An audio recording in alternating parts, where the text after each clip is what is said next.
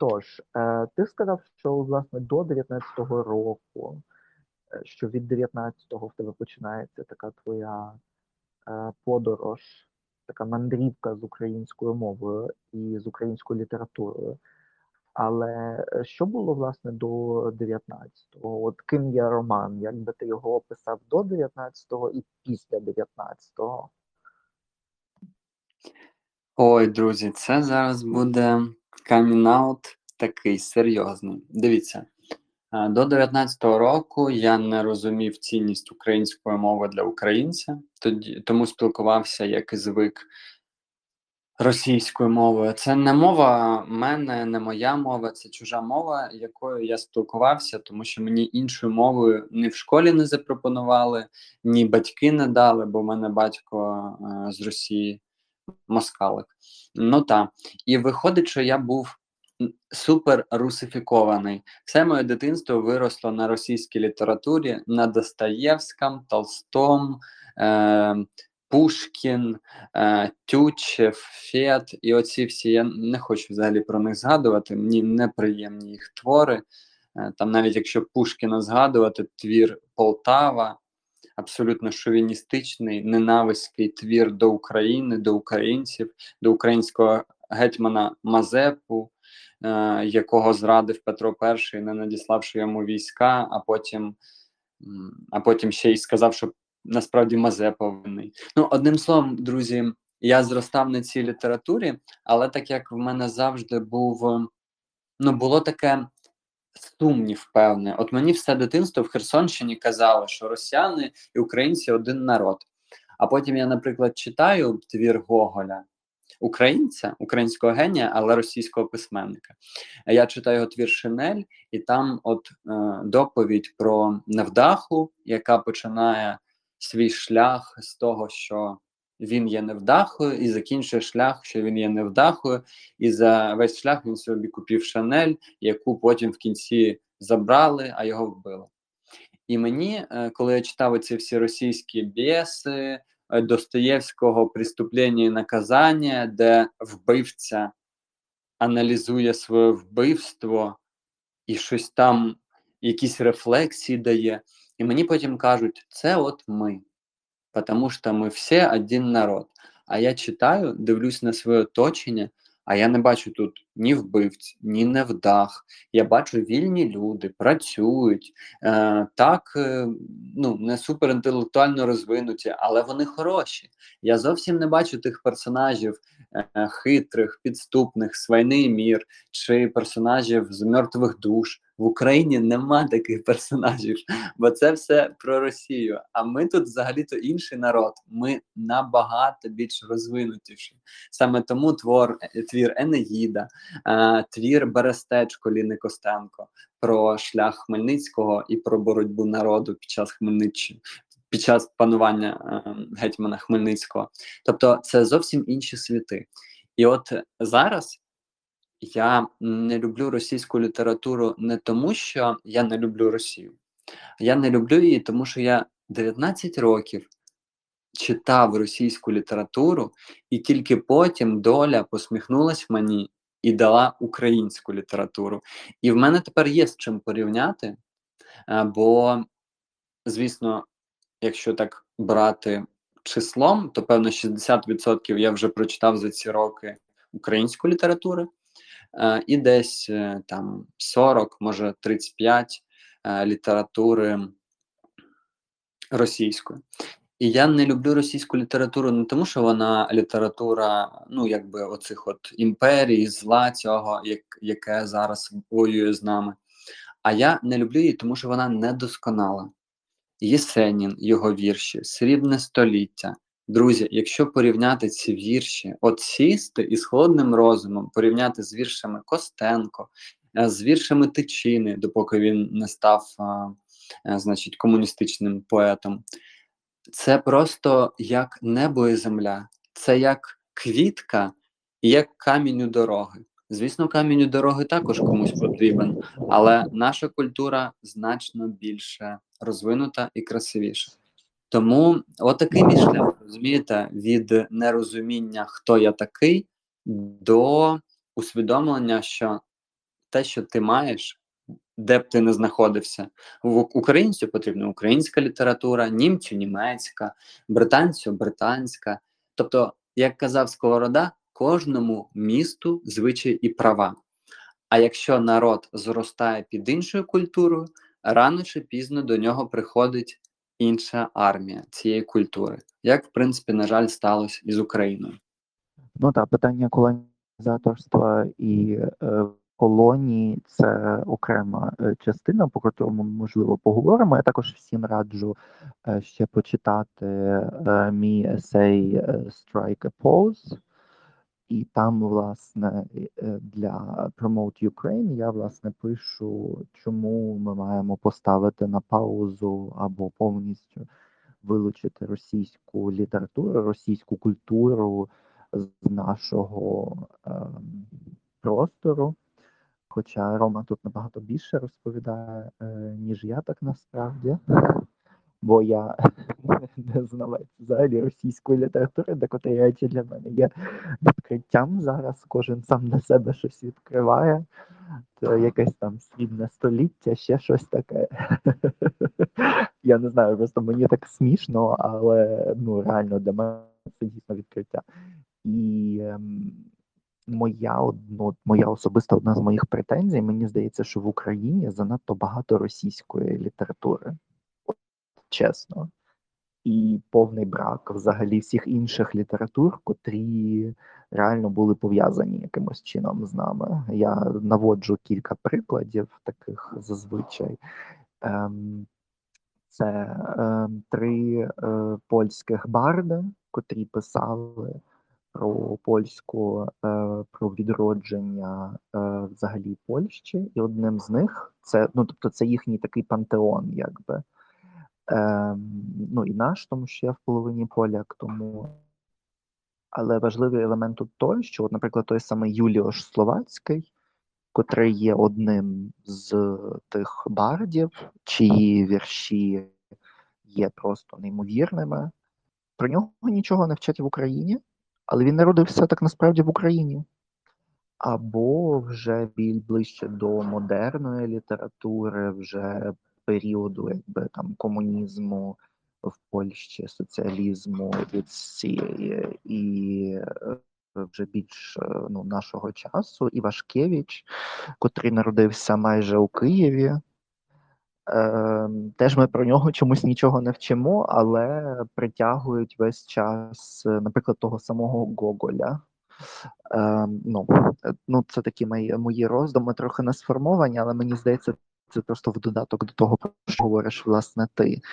Ем, Добре, що для тебе стало переламним моментом, от реально таким от е, pivotal point, тоді, коли ти реально подивився і сказав: все, я от буду докладати всіх зусиль, щоб робити українську культуру популярною? Хороше питання. Дякую. Ну, останній такий момент був в 19-му році, коли, значить, в мене був рік праці над. Е, я працював логістом в компанії. Ми возили різні грузи, експортні, імпортні з України в Україну. І було ну, якось з точки зору принципів, мені важко там було працювати, тому що ну, важка дуже сфера, такі люди грубі, а я все людина, якби мистецтва з самого дитинства читаю вірші, і мені хотілося щось більш естетично красивого. І я так пошукав і роботи не знайшов. Я сиджу і думаю, а що ж що ж мені робити? І потім думаю: ну є ж якісь діячі літературні, може книги писати, може ще щось. А потім я думаю, стоп, почекайте. Я українець, російськомовний в Україні. А якою я взагалі мовою, якщо от зараз я пишу вже свою книгу, до речі, називається Шлях додому, але це якось в інший раз розповім. Так от, е, чотири роки тому я я так дивлюся і кажу: а як я українець русифікований, а про що я напишу? А що я знаю про свою країну і про свою історію такого, чим би я міг би поділитись в дійсно гідній праці? Не праці заради заради копійки. Заради копійки я би міг і чуш писати.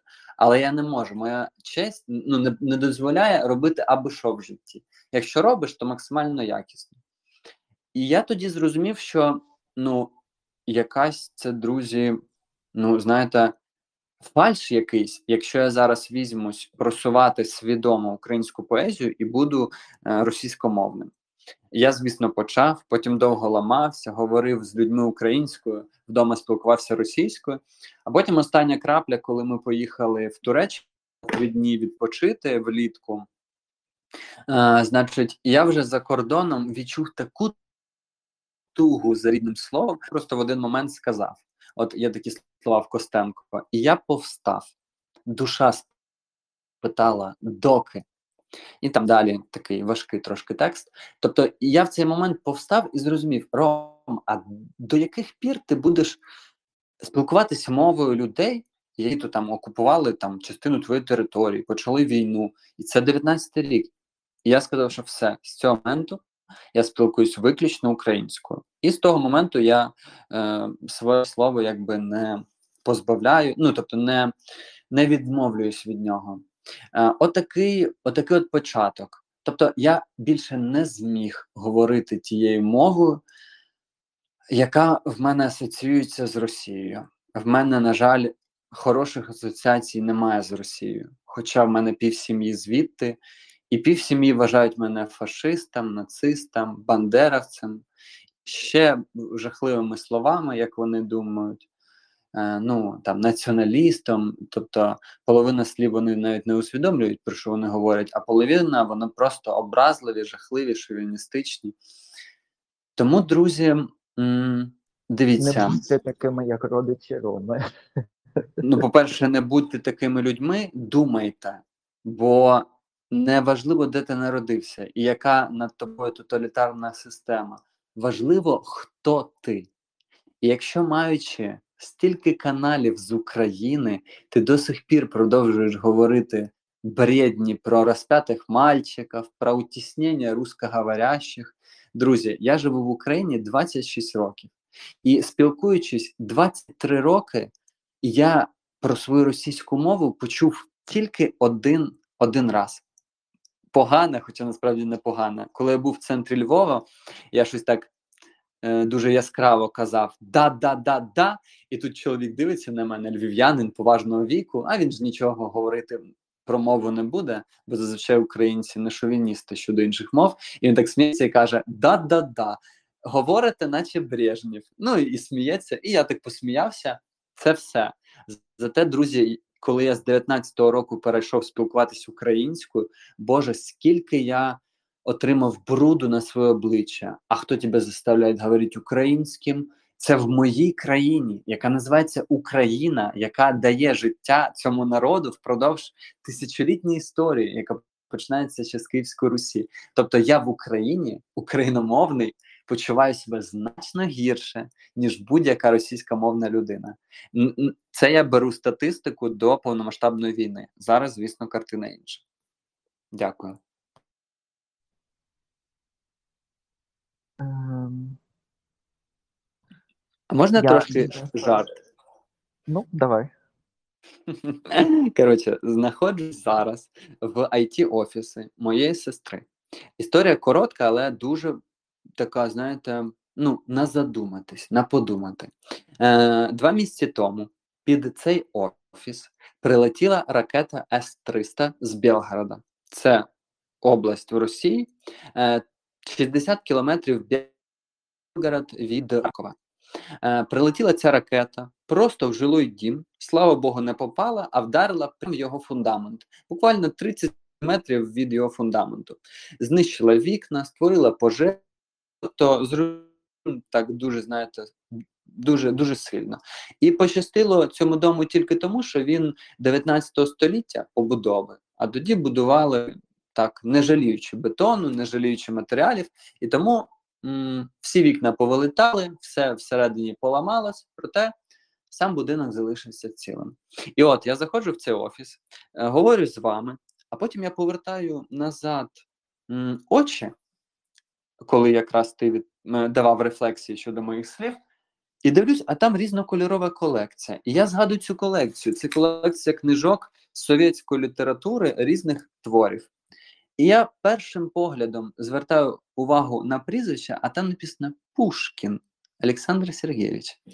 Я думаю, блін, а я ж Пушкіна його твори чому не люблю? Ну тому що в нього дуже мало хороших творів, якщо бути об'єктивними, в нього дуже мало хороших творів. Це правда.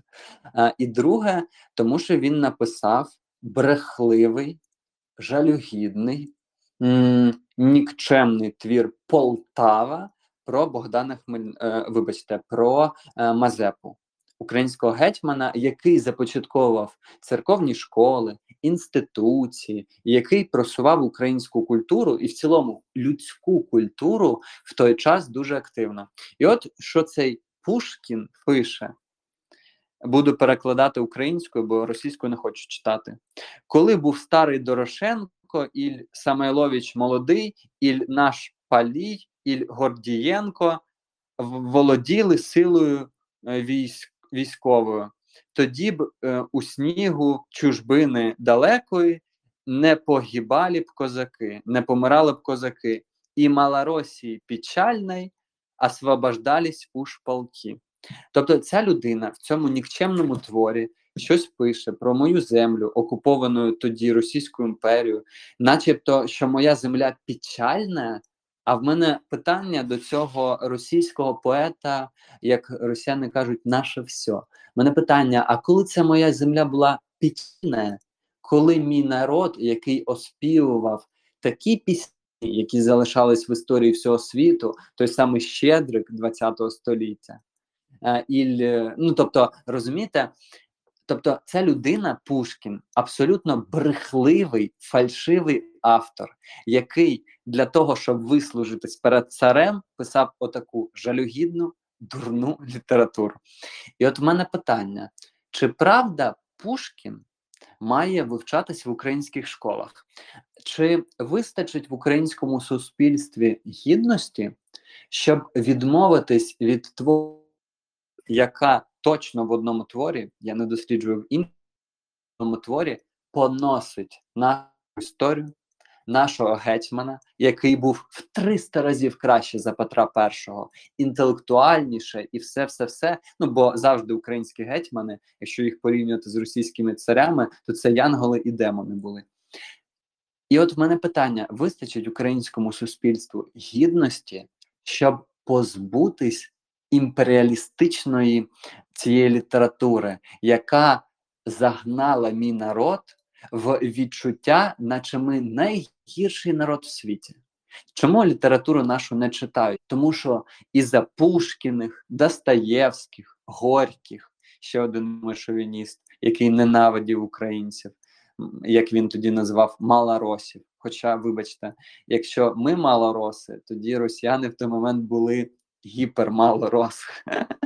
Ось. Ну, то таке, менше з тим. Ем, І нащо нам це вивчати? Нащо? Нащо нам вивчати тих людей, які просто в своїй літературі знущались над Це нами? дуже добре. Це дуже добре. Питання на подумати. І, і до цього можна відразу додати, кого би ти радив, власне, читати для того, щоб більше усвідомлювати свою українську ідентичність окрім якихось таких е, найзвичайніших, е, ну якби в нас немає звичайних е, письменниць та письменників, але мається на увазі когось почитати, хто наповнить, не знаю, там радістю чи якоюсь глибшою думкою. Кого б ти зараз порадив почитати? Це із великим задоволенням. Бо про Пушкіна, як ви бачите, я говорю з дуже поганим настроєм. А як тільки про українську літературу, одразу я знову стаю сонячний, веселий. Ну і ви зрозуміли. Мені чому так болісно говорити про російську літературу, бо в ній мій народ і моя історія просто знищуються або висміюються. Це жахливо, друзі. Це несправедливо до мого народу, який переніс стільки іспитів. А якщо брати все українську, досконалу, прекрасну літературу, універсальну, е, наприклад, є така письменниця і поетка Ліна Костенко. Вона їй 93 роки, якщо не помиляю зараз. Живе вона чи в Римі, чи в Києві. Також не досліджував. де вона була. До повномасштабної точно в київській квартирі. Е, От вона написала неймовірні вірші. Е, м, Наприклад, е, е, наприклад, про Жанну Дарк Шкода мені тебе Руан, дуже хороший твір. А якщо брати е, її прозові твори для українців, це ідеальна книга е, Український самошедший, записки українського самошедшого. А когось менш відомого, тому що мені здається, про Ліну Костенко дуже багато знають, але когось такого менш відомого пантеону, кого ти вважаєш, що вони є неймовірні, а про них майже не говорять. Е, Дивіться, якщо українською мовою і брати якусь таку історію давню, то звісно, це Пантелеймон Куліш, наприклад, Чорна Рада, або е, менш відомий твір. Боже, як ж він називався? Там е, плюс-мінус також опис козаччини і історія занепаду. От, е, друзі, е, Телемон Куліш, він як історик і як літературний діяч геніальний. В нього настільки ритмічні, красиві твори, але, на жаль, він е, нашою шкільною програмою в школах просто знищується. А, а він геній. Якщо брати не прозові твори, а вірші, раджу вам звернутись до е, 40-х років. Це, наприклад, вірші Ольжича е, та Тель. Неймовірні вірші про боротьбу, про гідність, про Україну, про гуманізм, про е, працю.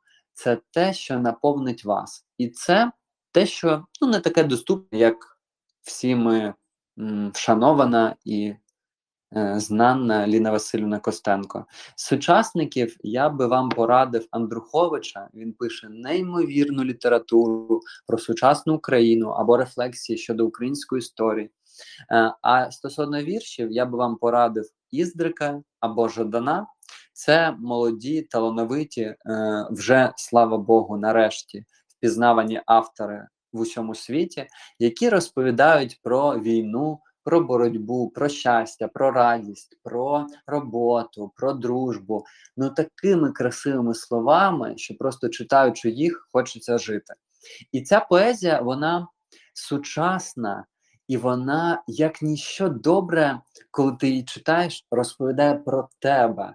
Бо якщо брати поезію або літературу, прозу, все-таки років там, я не знаю, 19 століття, 18-го чи 20-го, це розповідається про українців тих. Хоча вони на нас дуже схожі. Навіть в деячому, в деяких моментах вони набагато кращі за нас. Ем, а якщо от брати сучасну Україну, недосконалу, але в потенціалі прекрасну, то раджу от ем, Андруховича прозу і Жадана з Іздриком. Ці твори. А ще е, з авторок дуже класна е, поетка Калитко. В неї неймовірна лірика про любов, про гідність людську. Вона дуже хороша. Також раджу поетку Поваляєвою, е, Світлана Поваляєва. В неї неймовірна поезія, вона дуже класна, маловідома, але не менш талановита. Це те, що я б порадив вам, хто прослухає цей подкаст, і хто б хотів ще м, самим, знаєте, от ввечері сісти і щось почитати. Мені здається, це про це вам дуже-дуже багато радості. Дуже рад.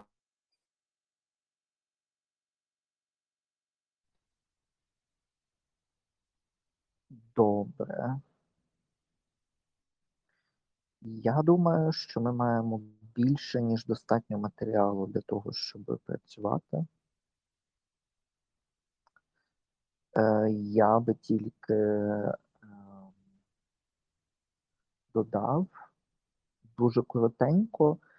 Е, Скажи про те, чи в тебе ну, буде ідея робити вечори поезії, власне, у Німеччині. І загалом за кордоном. Так, мені б дуже хотілося. Ну, дивіться, я чоловік 26 років, я не можу виїхати за кордон. Хоча, якщо якийсь чудовий фонд захоче мене викликати за кордон, я, звісно, можу навіть приїхати. Гроші, все знайду, це не проблема. Радше проблеми з виїздом для чоловіків. Призивного віку. Е, Я хотів би або онлайн, або офлайн е, зробити те ж саме, що я роблю в Україні, але зробити для українців чи навіть для німців, які люблять українську культуру, у вас на батьківщині, в німецьких містах чи в містах Америки. Мене вже і в Америку запросили в Нью-Йорк, в Лос-Анджелес, і от ще два міста. Вибачте, американці, я забув. Тому я зараз вже вивчаю потрошки англійську мову, німецьку, щоб приїхавши до вас, хоча б п'ять речень, або бувши онлайн на подіях, ем, сказати слова слова подяки вашою рідною мовою. Ну так от ем, мені б хотілося е, розповісти вам про моє переосмислення віршів Шевченка. Мені б хотілося розповісти про вам про маловідомих поетів, таких як Йогасен. Мені б хотілося ем, розповісти вам про класику боротьби е, віршів Олени Теліги е, або про сучасне оповідання української історії та української сучасної війни з 2014 року Сергія Жадана. Мені б хотілося достукатись культурою до кожного українця чи німця, який поважає і знає нашу культуру е, у вас, в ваших містах. Чому мені б цього хотілося? Тому що, маючи друзів, подруг зараз в Німеччині, які, яким дуже не вистачає українського слова, якихось українських подій, я розумію, що ця потреба є, вона щира. Е, лише треба створити таку можливість, чи онлайн, чи офлайн, і люди точно будуть, тому що, знаходячись далеко від дому, коли твій дом знищують, дуже хочеться ну, хоча б добру звістку, хоча б вірш. Ем, от як пише Теліга, щоб рвались душі крись і ржаві грати. Тобто, щоб оця поезія вона була таким ковтком свіжого повітря для українця, який дуже давно не був на своїй батьківщині. Тому я відкритий, готовий все вам зробити на волонтерських засадах. Ем, Моя душа відкрита до українців в Німеччині, до німців. Я дуже вдячний вам за допомогу.